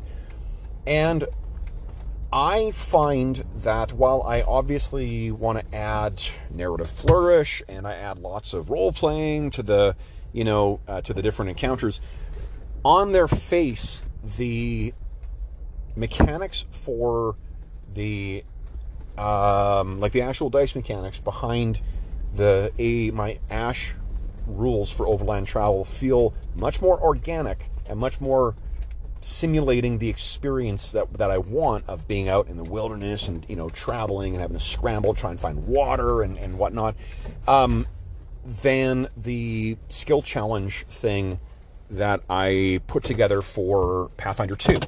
And it's not, not, not to be, I mean, I'm trying to do this in a non arrogant way here, but it's not, it's not because I, I, feel that the game design is, is bad uh, behind the, the skill challenges. And it's not that I've like set them wrong or whatever else. It's just that because of the way that it is set up, where you're just accumulating successes before failures, um, without any kind of you know, and that's that's the way you set up all these mini challenges for uh, for Pathfinder uh, first and second edition, and for D and D fourth. There needs to be more. You know, um, maybe that's not even the case. Maybe what it needs is it needs to be less. It needs less of an overall structure to it and more of a, I don't know. It for whatever reason that overland travel stuff in Ash just feels more inherent to the actual experience and simulating the experience that we're going for and plays up that perpet, you know persisting world kind of element that we we portray in that campaign as opposed to the abstracted game thing that we do in the other. And you know what? Maybe maybe the problem is is that the same issue I have with the Star Wars combat mechanics that's the same issue I'm seeing here. Is that it is a halfway step towards a story game without fully committing to it. Because that's exactly what it is. It is a structuring of a what is a, a, a, traditional RPG with some story game elements, but there's not as much of an opportunity or an incentive for players to come up with creative you know, in fiction, either additions or um, or discoveries, the way that you do in a story game like uh, City of Mist. Maybe that's the issue, right? Um, the one, the first one, the Ash survival rules are, I, I just they're in place and we let them go, and and whatever we see what comes from them. Whereas the travel rules in Pathfinder, that skill challenge thing, there is a de- desirous outcome and a non desirous outcome where they're trying to reach a certain number of successes before they hit a number of failures, which is a different structure than the loose, you know, day to day stuff that you get in the in the other rules. Maybe that's why I'm feeling this dissatisfaction with it. It's because, like Colville says, and he just helped me kind of articulate this, is that it doesn't need a structure. You just let it go you know, and that's maybe why going back to AD&D second edition stuff. I, uh, for those who aren't familiar, we're or aren't aware, on uh, New Year's Eve, uh, because I'm a big loser, I am going to be running a marathon session of AD&D Second Edition set in the Dark Sun setting using AD&D Second Edition rules for everything. We're using pre-gens. We're starting off with the adventure that uh, comes with the box set, and we're going to go from there and to see where where we go. Players are going to from around the world are going to drop in, drop out as, uh, and we're going to keep going from um, the start time all the way up till um, midnight Pacific Standard Time, um, at least, and then we'll see how far I can go beyond that. But um, it is going to be awesome. It's going to be a really, really fun session uh, because I get a chance to do a massive marathon to just see where things go, see how things develop, random encounters, overland travel, hex crawling, classic AD&D stuff. And the thing that I am, I'm really, you know, in the course of reading through this stuff, the the rules, like there are obviously rules about it that I don't think have aged well that I want to change, like and a lot of it is stuff that has been changed for Astonishing Swordsmen and Sorcerers of Hyperborea already. Um, I'm using higher uh, starting stats, you know, like the, like the way they uh, create them in um, uh, in the Dark Sun box set, 4D, 4 plus 4 for each stat. And then I'm also l- further letting people assign stats, uh, or I'm assigning it for the pre-gens but I might, uh, you know, that that doesn't provide a, a, a ridiculous range uh, of stats. So I, I, actually would be okay with allowing characters to roll their stats that way for other AD&D campaigns. Puts a little more on the heroic bent. Um, I also really, I, I, will be changing the um, the action or the uh, the um, the timing for for rounds. Rounds in AD&D second are one minute long, which is I'm I'm not going to have that. I'm just I'm used to you know six to ten minutes, uh, six to ten second uh, rounds. So I'm going to go with what AD with uh, Ash does, which is 10 uh, second rounds, and doing a little tweak to the um, movement rules. But it's going to be otherwise. We're running it rules as written. Group initiative with individual initiative modifiers depending on what weapon you're using, what spell you're casting, what action you're taking, whatever. Um, original Psionic Handbook um, uh, psychic powers, which should be fun. Um, and then I'm using some of the sensibilities of how I've been interpreting Ash to interpret that. I'm allowing uh, a variant of my Astonishing Fortune rules to make the characters a little more durable, but I'm getting away from something I am not crazy about. I, I, I do allow in my Ash games people to spend an Astonishing Fortune to get an automatic success on uh, saving throws. And, and because of how lethal things can be, that's what I want it to be. But I'm uh, for this one. Uh, instead, it'll be rerolls only. Uh, players can make a if someone's going to die, then uh, I will allow them to uh, to um, spend a point of astonishing fortune. But I'm all two things are changing. One, there's going to be a pool of astonishing fortune. I'm going to give it out a hell of a lot less, and um, it cannot automatically get a saving throw. So things like charm, um, things like sleep, things, or you don't get a saving throw against sleep, but those kinds of things are going to be threats. You know, it's not just going to be a matter of like, well, I'll spend this and automatically succeed. Um, it, it, will keep the risk around, you know, and it will hopefully make the decision for when to spend those precious points uh, a little more cautious. And that's the for the uh, to support the style of play that I want with uh, with that game. Um, and I, having made some uh, pre-gens for it so far, I'm really liking the way the characters look at third level in terms of like what they're capable of, and um, I like it a lot more than one thing I noticed. So in, in my Ash game, I've introduced these rules for um, for cantrips, and um, I like them. I think they, they work well. Players who are low like low level casters have things to do, but one of the things I, I that I did is I, I have noticed is that players have been picking almost always one of the cantrips that provides slight mechanical modifiers to players, basically to support your allies. And they tend to end up favoring that. And the reason I'm I'm I'm wondering whether maybe that was a mistake on my part is not because I mean it did what I intended, which was to give players something specifically to do, something cool they could do that was clear on their sheet that wasn't just miss with a dart, you know, for spellcasters, especially for dedicated spellcasters. But what I wonder is if I have, by providing that easy answer, I have robbed them of doing more interesting things, you know, coming up with more interesting ways of trying to because that's the, the beauty of, of old school play right is that you try and come up with these crazy ideas because you really can't there's nothing there's not much on your character sheet you can do, but you try and come up with these cockamamie plans and plots and stuff like that to try and, you know, game the system, as it were. And I wonder if by providing that easy access, I have robbed them of that. So I don't know. I mean, I'll, uh, I, I, I'm going to see how things go in, um, in Dark Sun. I'm happy to make changes on the fly, but for now, I want to keep that, keep the cantrips out. And I've got a different way of, uh, allowing um, spellcasters to, to do more stuff, you know, uh, to feel more magical in more scenes. Uh, without you know going into the either the cantrips that I came up with for astonishing swordsmen and sorcerers of Hyperborea, or going even the one extra further and doing the cantrips that they are in uh, Pathfinder two or in uh, D and D five, which I feel are way overpowered. Uh, they they I get why they are there, but I feel like I don't know. I, I feel like they make them a little it doesn't capture the more grounded fantasy that I, I kind of want and I enjoy from the old school play. Um, what else?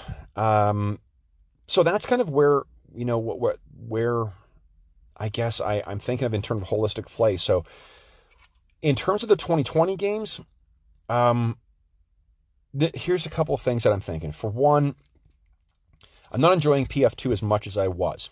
Um, now that I've kind of made that that kind of connection with the subs, the sort of sub mechanics, and just how much this the idea of balance and whatever else is intruding not only in our gameplay but in the way I'm thinking about the story in our game. Uh, I'm not enjoying it as much. Um, so it's not to say that the game isn't terrific. It's not to say that I, I will give up uh, running Pathfinder 2, um, because I think that our, in contrast to the Barrowmaze campaign, I think that the clearly structured story set pieces that we're doing in our uh, Glantri game is exactly how that game should be played. You know, it's exactly the way that the game is intended and designed to be played, and it's going to do a great job. We're not running into a lot of random encounters or stuff like that, or if they do, they will make a story reason for why they would run into them.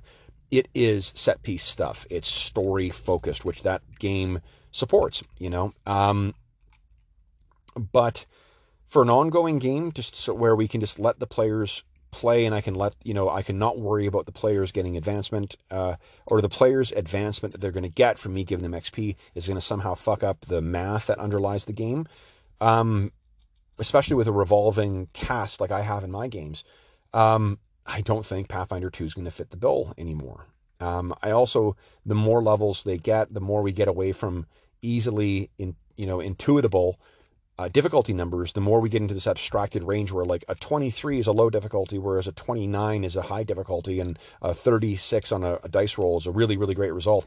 It's bonkers. It's just, it like, yes, I can look it up. Yes, I can write down those numbers. It just doesn't feel very good, you know? It doesn't feel good. Um, and, uh, yeah, uh, at least it, that doesn't feel good for that particular campaign. I think, again, for the Glantri one, that'll be different. Um, and in terms of the, my experience with Hero, I thought that Champions, after running it for you know four times, I was like, this is a, I can see real potential in here, particularly with character growth, where I keep level caps and I'm able to give out a little bit of XP with each session and each adventure, and then players can develop their characters, and, and there's clear rules for building whatever you want, you know, within the context of the sensibilities of the setting. That's exciting to me. But the combat takes a long time, and I don't know if if I, if I want to run a punch 'em up kind of game where there's going to be that stuff, is that too much game? You know, is that going to transform it where it's all about that? Because I can tell you that the old school games combat runs super fast, super deadly, and I love it. I love the way combat feels in Ash, even inconsequential encounters. They they breeze by so quickly that they don't feel like wasted time, and and you can run massive, you know, uh, encounters in a relatively short period of time that feel appropriately epic. They feel awesome. Players feel like real badasses when they're able to storm a castle and face a whole keep full of villains, you know, or adversaries. When a whole horde in, our, in a recent, our rec- most recent session, we had like 20 or 30 uh, centipedes all drop down from a ceiling and all go after our heroes. And it was this great, you know, scene of, of them crawling all over the place. And the battle map was full of all these things. And it was awesome. But it only took about 20 minutes. You know, like, I mean, I'm not even sure it took that long. And that's how those things should feel, you know, um, is that they should feel an organic part of the ongoing story, not a delineation of, you know, uh, an arbitrary delineation of, of time where it's like, no, this is a combat encounter versus a whatever encounter, you know, which Pathfinder 2 is because of the you know, the opportunity to take 10 minutes and, you know, heal up effectively uh, with uh, treat wounds uh, to, um, you know, recover focus points uh, in that time. It's not nearly as bad as what D&D uh, uh, fourth is by, by any means. It is, and, and it's not to slight the game for what it is. The game is fantastic. I adore Pathfinder second edition for what it is. But I don't know if it's the game I want to run as an ongoing game. And I'm interested to see by getting it to the table because from the, the regular listeners will know that's the only way I can trust how a game actually plays is getting it to the table. You know, how is Path, how is uh, AD&D 2E going to do? With I know there's going to be problems that I'll see, you know, will come up um, as I play it, but I'm really interested to see. We've gone almost a year now, where characters have gained about five levels every, um, enough XP to gain five levels in uh, Ash.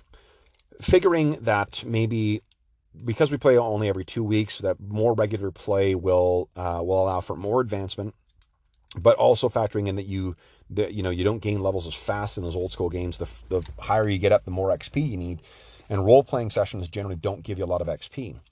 I am interested in seeing whether that would be you know what that kind of experience would be like. Let's say we get um, one and a half even levels. Let's say we can get eight levels. Could you know gaining eight levels over the course of intense play over a, a year? Would that be? I mean, I that sounds really interesting to me, especially if it's driven by the the players. You know, and the campaign that Matt Colville mentioned in a previous thing, uh, his Night Below. I picked that up from uh, as a print on demand thing from DriveThruRPG, and I finally got a chance to read through uh, part of it at least, like the campaign structure and how the game starts off. And boy, is it that is precisely the kind of long term play that I'm interested in. Um, in an old school style of thing where there is a place that's going to unveil itself as you explore deeper and deeper, but it has a little more story structure to it than, say, you know, the Barrowmaze. Uh, Gillespie's Mega Dungeons are fantastic and they are great pick up and play products and they've got tons and tons of fun stuff in them. What they don't have is an obvious ongoing plot by the enemies. They are reactive when you start going through them and you know you meet factions in uh, Highfell or in the Forbidden Caverns of Archaia or in the Barrow but there isn't there isn't some you know thing going on. There isn't stuff that's happening behind the scenes. Whereas in, in Night Below there is.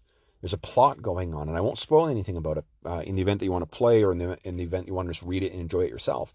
But there's shit going on. You know, there is a it is a sandbox, and there is lots of opportunity for the players to have downtime and do other things and whatnot, and to introduce other elements or other things.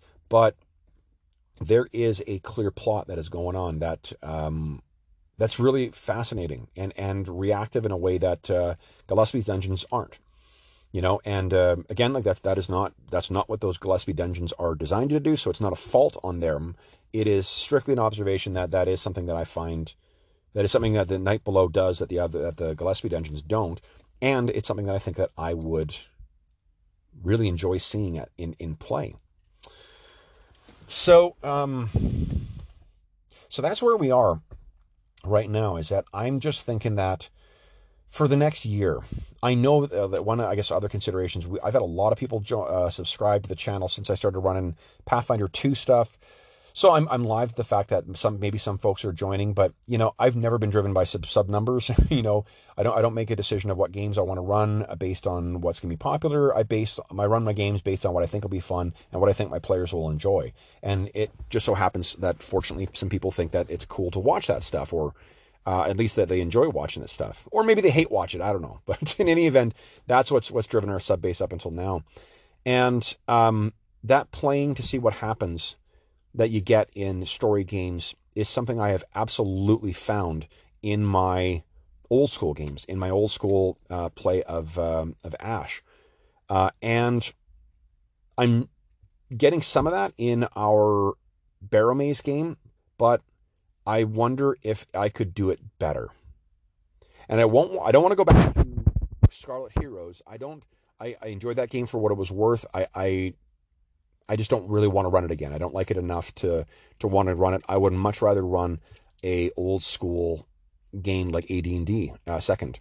Um, I've you know I've, I've since the summer is when I've really accumulated back my collection of this stuff, and I've got some ideas of how I might try it out. You know, to kind of take baby steps in here and see how the players respond.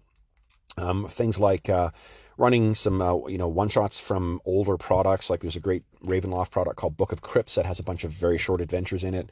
Um, I've recently or- reordered um, copies of the From the Ashes box set, which I used to love as a kid, and the Patriots of Ulek adventure, which I ran as a kid and I absolutely adored because both those came out at the same time or roughly the same time. And um, I was never, you know, I, I was never a Greyhawk expert or, you know, massive, you know, fan, but I loved the From the Ashes box set. And I, in having read it now, the Patriots of Ulek campaign or adventure is really, it's really, uh, a, a, product of its time with lots of like huge box text and, and very railroady or whatnot. But there's a, an adventure in there that I enjoyed as a kid that I bet you I can run again. And it's not no, anywhere near as, as railroady as say the old Dragonlance adventures, right? Like those those were crazy. Um, but I, I I'd love to run that. That's on the way, you know, on its way coming to me. I'm running uh, a, uh, uh, Dark Sun over the um, uh, over the break or uh, for for New Year's Eve, and then we'll see whether we carry on with that. I've loved Dark Sun since I was a kid, um, and uh, getting a chance to go back to it with this original stuff rather than you know I, have modified or come up with custom rules for Dark Sun for probably about five or six different games, and I've actually written my own game specifically to play in the Dark Sun setting because I love it so much. But boy, is it cool coming back to AD&D and thinking about like, you know what? I don't need a lot of extra stuff, and let's just see how this. I don't need extra stuff on my character sheet to make my character feel unique, to make my character feel like there are some ways that it mechanically differs from other characters, um, and to see ways my character advances. You know, I um, I know that one of the things that a lot of players love about these old school or about the modern games is all the different decisions you get to make in mechanically building your character. And I've mentioned that earlier in this episode how that's one of the things about Starfinder that is so cool. How awesome and how many great decisions you get to make about your your character and about how you build your character. And I'm live to that and I appreciate that. But I think when you don't when the time you spend in the game is not thinking about that and it's thinking about other things like what you want to actually do and where who you want to talk to and you know what agendas you want to pursue in the game. When you take that stuff out of there out of the equation when there isn't that elaborate like getting my feats and getting my skill selections and, and whatever out of the equation and you just have a game where there are decisions you get to make as you go up in levels you know in your your proficiencies and your whatever when you take out the more fiddly bits of it and you have the players, if they're going to obsess about the game, they're going to think about the game, what they're thinking about is what they're actually doing in the fiction. I think that will make for a more immersive and rewarding experience. And I think that's the experience that I'm trying to give my players. That's what I want from these long-term campaigns is I want the talk to be about what you did and what you saw and what you whatever and that to be the primary focus, not the primary focus to be, and not to say that my players are doing this, but I mean, not to to obsess over, you know, how you're spending your skill points and and um, you know how you're spending your uh, uh, your feats and and whatever. So, and maybe there's there needs to be, you know, uh, is there a happy medium there? I thought maybe with Hero there might be a happy medium, and weirdly, Starfinder I feel is a much does a much better job of this um, than what Pathfinder 2 does. Starfinder, I have not felt constrained by the um, the math, and I mean we're we're lower level in that campaign, so maybe I just need to wait. um, but um, that game feels more, it feels looser and less constrained by the level restrictions and the the number restrictions than what Pathfinder 2 does. It feels like I'm falling less into a math trap, you know, in that than I do in uh, in Pathfinder 2. So Anyway, so that's what I'm thinking. That's where my head is right now. Whether I mean that the only way to change this and to, to really suss this out is going to be getting games to the table, and that's what I plan to do in this month is, is trying to get some of uh, get some AD and D to the table, get get a real sense of how this game plays, and whether this satisfies some of the um, the issues that I've I've uh, been thinking about uh, from my from my current campaigns. It also you know makes me think of a really a really easy hashtag, which is uh, hashtag 2E2020. You know, that, that'd be a pretty fun way to think about uh, 2020, spending our Wednesdays and Fridays playing nothing but second edition AD&D and exploring some of these old settings in the way that they were originally published, you know, and streaming those games because, you know, um, I think that'll be a lot of fun. But I don't know that's where you know that's where my head is right now. That's what I've been thinking about. And I guess let me try and um, finish this se- this segment here or segment here, and I'll go into our outro and try and draw this together in an outro slash conclusion that provides some useful fodder uh, for you and how you're thinking about your games um, uh, beyond just you hearing me think over the uh, the issues or at least the things I'm I'm considering in respect to the games that I'm running right now. So let's see if we can uh, can't tie some of this mess together. So at the outset, I talked about how. Um, you know the the time you spend at the table or the amount of time you spend at the table can be dictated by the rules that you're choosing to use and that is something that i'm I, i'm finding not only the the time that you're spending at the table dictates what your game in, in the sense of the game you're playing at the table like the the the overall experience you're getting from the rules the players the adventures they're getting into um, I mentioned how fourth edition that was combat. That's what that game was about because it took up the vast majority of your time. And what I'm finding, based on what, you know, thinking about how, how these games have been since I started uh, running these kind of pseudo uh, story games um, in the last little while, uh, is that what we're spending a lot of our time is, is in game mechanics. You know, the thing that we're spending is interacting with different game mechanics. And there's nothing wrong with that if it supports your fiction and draws you into the fiction, like I think it does with City of Mist, and what it looks like it does with Kult. Kult seems like it's doing something similar because Kult has a very similar kind of like part fate, part powered by the apocalypse style of play that City of Mist has. And I, yeah, I, I just, when I think of what we do in our Ash game. And the reason I keep bringing up Ash in this, if I mean, if you're listening to this podcast, you've heard me yap about Ash a lot. but if you, if you haven't, if you're new to the podcast, hi, welcome. Um, sorry for the really long episode this time. Um, and what Astonishing Swordsmen and Sorcerers of Hyperborea is, is effectively a house ruled version of Advanced Dungeons and Dragons, both in terms of the setting and in terms of the rules. And the thing I found there is we spend almost no time. The, the only time we do really spend where the the the you know the meat of the game comes in is in combat with because of the regimented uh, two phases and different segments of combat melee uh, missile movement and magic um, or magic and movement because of that regimented thing that's the that's the extent of the time that the rules really intrude on the fiction where we're what we're spending the time at the table doing otherwise is just having these crazy adventures. You know, going through the woods, going through the the, the woods. There's no woods in in Thule. There's only miles in, of endless tundra. So it's it's that stuff, or it's interacting with people in the city, or it's you know whatever. Like it, it just it feels like those games are more organic and it's more about the story. And it, even the story games that we've been playing, like City of Mist, uh, they don't feel like they're the rules are intruding quite as much. Um, I do find that the powered by uh, sorry the um, forged in the dark games like Blades in the Dark and that I find that those are a little too much just talking about the rules and talking about the mechanics rather than just the emergent story that's supposed to come with those powered by the apocalypse games. But you know, I uh, I don't know. I loved my experience running City of Mist, and I really want to run that more in the new year.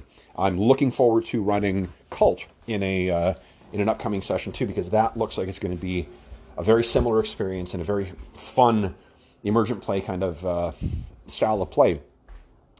But for these other games, uh, and and to be honest, Starfinder as well too. Starfinder, the rules tend to get out of the way. There are ways that the rules does intrude, like with gear and with, you know, um, what do you call it?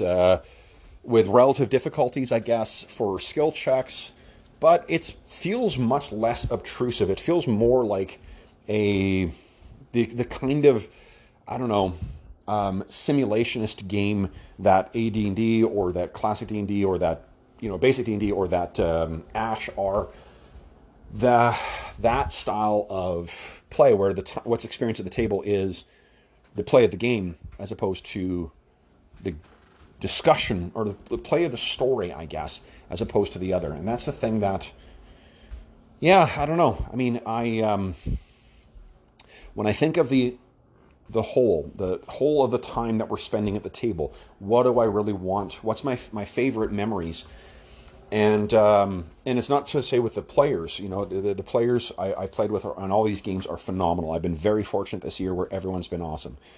But I think of the, this year and I think of previous years, some of these games where the story is paramount, like our Traveller Pirates of Drinax campaign, um, like our um, what do you call it? Our Ash game, you know, and uh, I think of what we've been getting from those experiences and how it could be better you know, and and our our uh, Cthulhu games, our the sessions we run with Cthulhu, and not necessarily in the horror element, and not necessarily using those game mechanics in the sense of we're not looking at specific powers. Combat feels like a dangerous, violent encounter in those games, uh, and in Ash it does as well too. It doesn't feel like we're dropping into a game, you know, like a board game or a video game, which it does in some of these other games.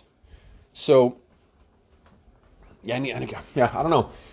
Well, I know I do know. I mean, I know that what I prefer, you know, and I think of another sort of crunchy game like um, Star Trek. Our experience with Star Trek Adventures. Star Trek Adventures is another game that is much, much closer to a story game than it is a traditional game.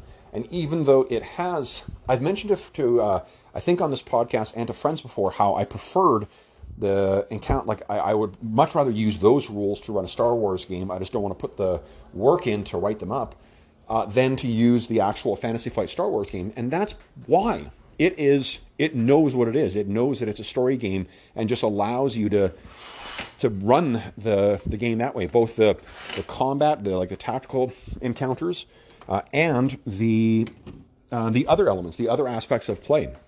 All that stuff is captured in a story game, it doesn't try and be halfway between the two. So, yeah, I don't know. Looking forward, things look promising for. Um, then I guess you know, in, in, in conclusion, I don't want to make it sound like I'm slagging Pathfinder 2 altogether.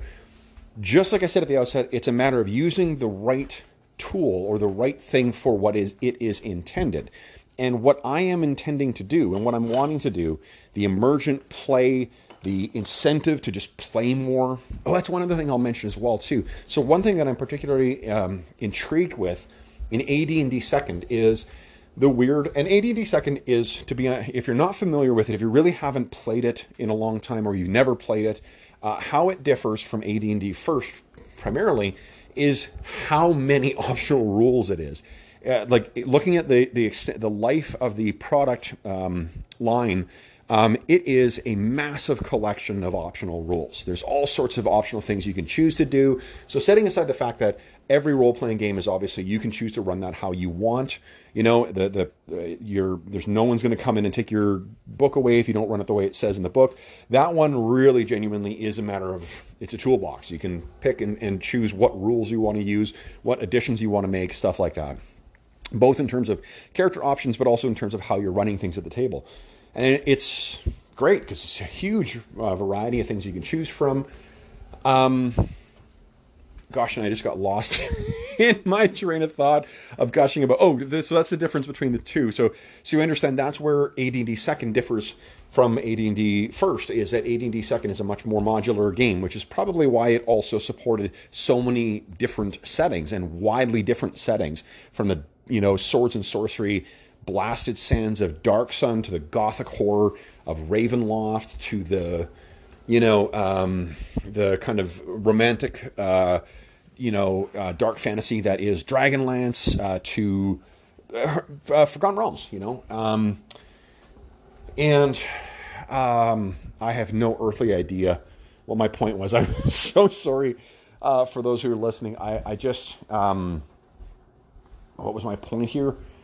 Um, that we guess I guess my point, unless it comes back to me, I'm um, what I will uh, maybe conclude with is just that. Um, well, you know what I can do? Hold on, I can actually pause this and listen to what I said. Let's see what I was saying.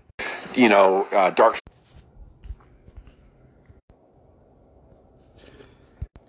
Okay, so I have gone back and listened to it again, but I've had some issues with. Uh, Anchor, uh, so I'm not sure if it screwed up this audio. If if it did, I, I apologize. I think what I, I, was trying to get at before I got lost in in what um, in my rants about not rants but like my aside about uh, AD and D second is that I, it's not to say that Pathfinder second is a bad game. It is the tool you used. You know, it's how you choose to do what you want to do. It's the tool that is designed to do a specific style of play, which is exactly the kind of play that I want in my Glantri campaign. However, I think for the type of holistic experience that I want, where I can regularly give advancement, and by advancement I mean XP. It doesn't mean gaining levels. It means that you're seeing measurable progress towards another thing. Where I don't have to then also think about the consequence of how that's going to change the game we're playing. You know, that is something that I, I deeply dislike about most level based games.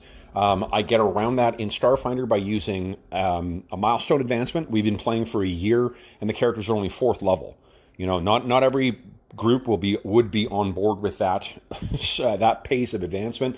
My players, fortunately, are. They are awesome. Um, and for a game like Ash, I can just it is level based, yes, but I don't have to make any special considerations because of that. The differentiations between the levels, especially as uh, players get up, are not as marked as, uh, at least in those lower levels, as they are in uh, uh Pathfinder 2 or D&D or Starfinder. You know, so the fact that characters aren't all the same level does not matter. The fact that characters are playing starting at first level where other characters are higher level does not matter. They still can have some participation in the game it'll I don't need to think about that shit. I can just run the game, model the world how I want to model the world, and yeah, and then you also factor in other elements that are common of a lot of the games that I love. I love how easy it is to run those old school games. I love how easy it is to house roll those uh, old school games. I love how easy it is to um, how many uh, like a couple different things. For one, I love how many great resources there are. I love how many how immersive those games are uh, because you're you know you're really visualizing what your character can do you know more so than what mechanical things your character can roll what you can roll and and you know what sub game mechanic you can engage in. And i don't want it to sound you know my, my, my point here is not that one style of play is better than any other and i'm not trying to say that the um, you know those types of games where because i have had a shit ton of fun with pathfinder 2 um, it's just looking forward for an ongoing campaign for something that is going to be not a starts you know starts at one point end at a certain point level based kind of thing not a story structured kind of thing. That kind of emergent play that we've had with uh, some of these other games i think i want to do that with an old school game more so than i do um, one of these more modern games. Uh, because i the overall experience i get from that and what i the thing i want to offer for my players and, and by virtue of my viewers as well too, is that is that style of play. Now, whether or not AD&D Second is going to provide that, I don't know. We'll, we'll have to see. But that's what I'm thinking right now. And the lesson I think that you can draw from this is not, you know, hey, go and play AD&D Second Edition. It's look at the games you're running and what the actual cohesive, like the overall experience of them at the table is.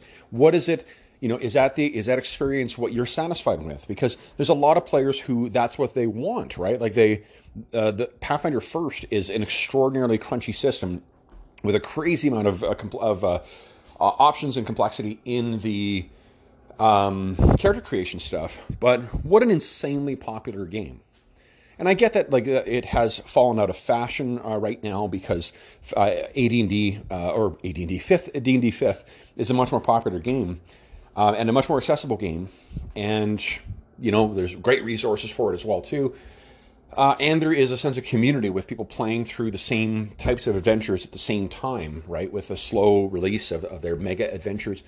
But I don't know. I mean, like I, I think what you can draw from this is to analyze what the different components of your game are, in the sense that, you know, um, it, it, do you want a really in-depth combat game? Do you want, you know, and if so, is that what you want your experience to be at the table? Do you want these awesome, crunchy, tactical combat encounters where they're, you know, they're lasting for hours?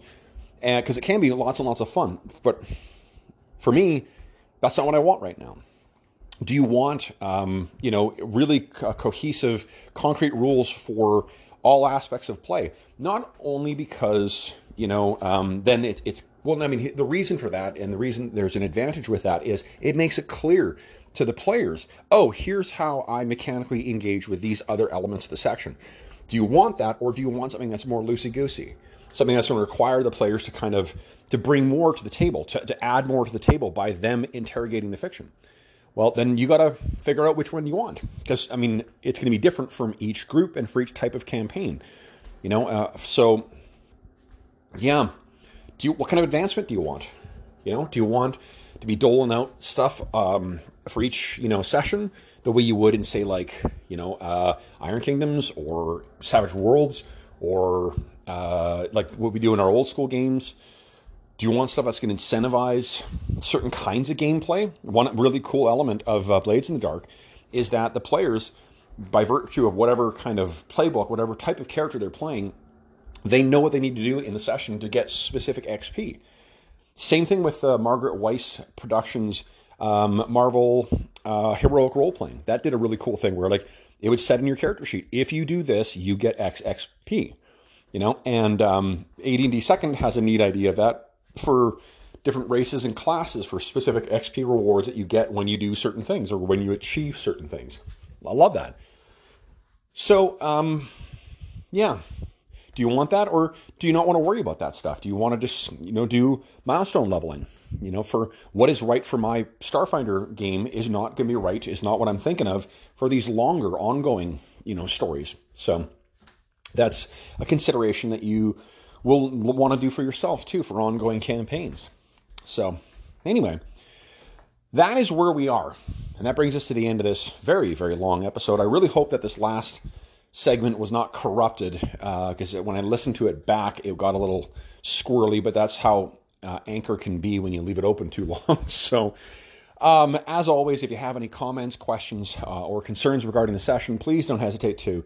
You can shoot me a um, voice message on Anchor. You can reach me uh, by email at dungeonmusings at gmail.com. You can find me on Twitter. I'm on Twitter at Dungeon Musings. And you can go to the Dungeon Musings YouTube channel and uh, you can find a link on any of our recent videos to the Dungeon Musings Discord server too. You can join us and join the conversation of uh, folks talking about these games that I'm talking about now, the games I've been running, or you know, find a group for yourself because there's uh, always a find a group thing. And we just had a uh, a new uh, play by post um, channel set up as well too. So someone's running a uh, my buddy Arlen Walker, not just somebody, uh, is running a play by post uh, Mutants and Masterminds game there now too. So there's we're ever expanding on that, and it's uh, does my heart proud to see tons of cool gamers getting together and talking about games and making plans to play games and so forth. So anyway, um, and last, I guess I'll just say again, thank you uh, so much to everybody who has reached out uh, and expressed uh, condolences and whatnot for the loss of my my dear Emmy Lou. Um, it's been a really rough week.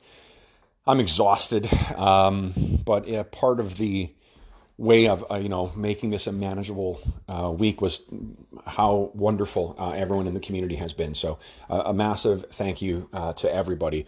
I'll be wrapping up the year with a, a kind of a assessment or kind of state of the union both on the YouTube channel and I'll do this on the podcast as well too. But uh, that is something I can say right now is just how appreciative I am of the folks who engage with the stuff that I throw out there, and um, especially people who come uh, get back to me as well too on how it responds. Uh, I love the idea of this being more of a dialogue than just me talking to myself with my phone, sometimes with my dog, sometimes just pacing by myself. But uh, anyway, thank you everybody.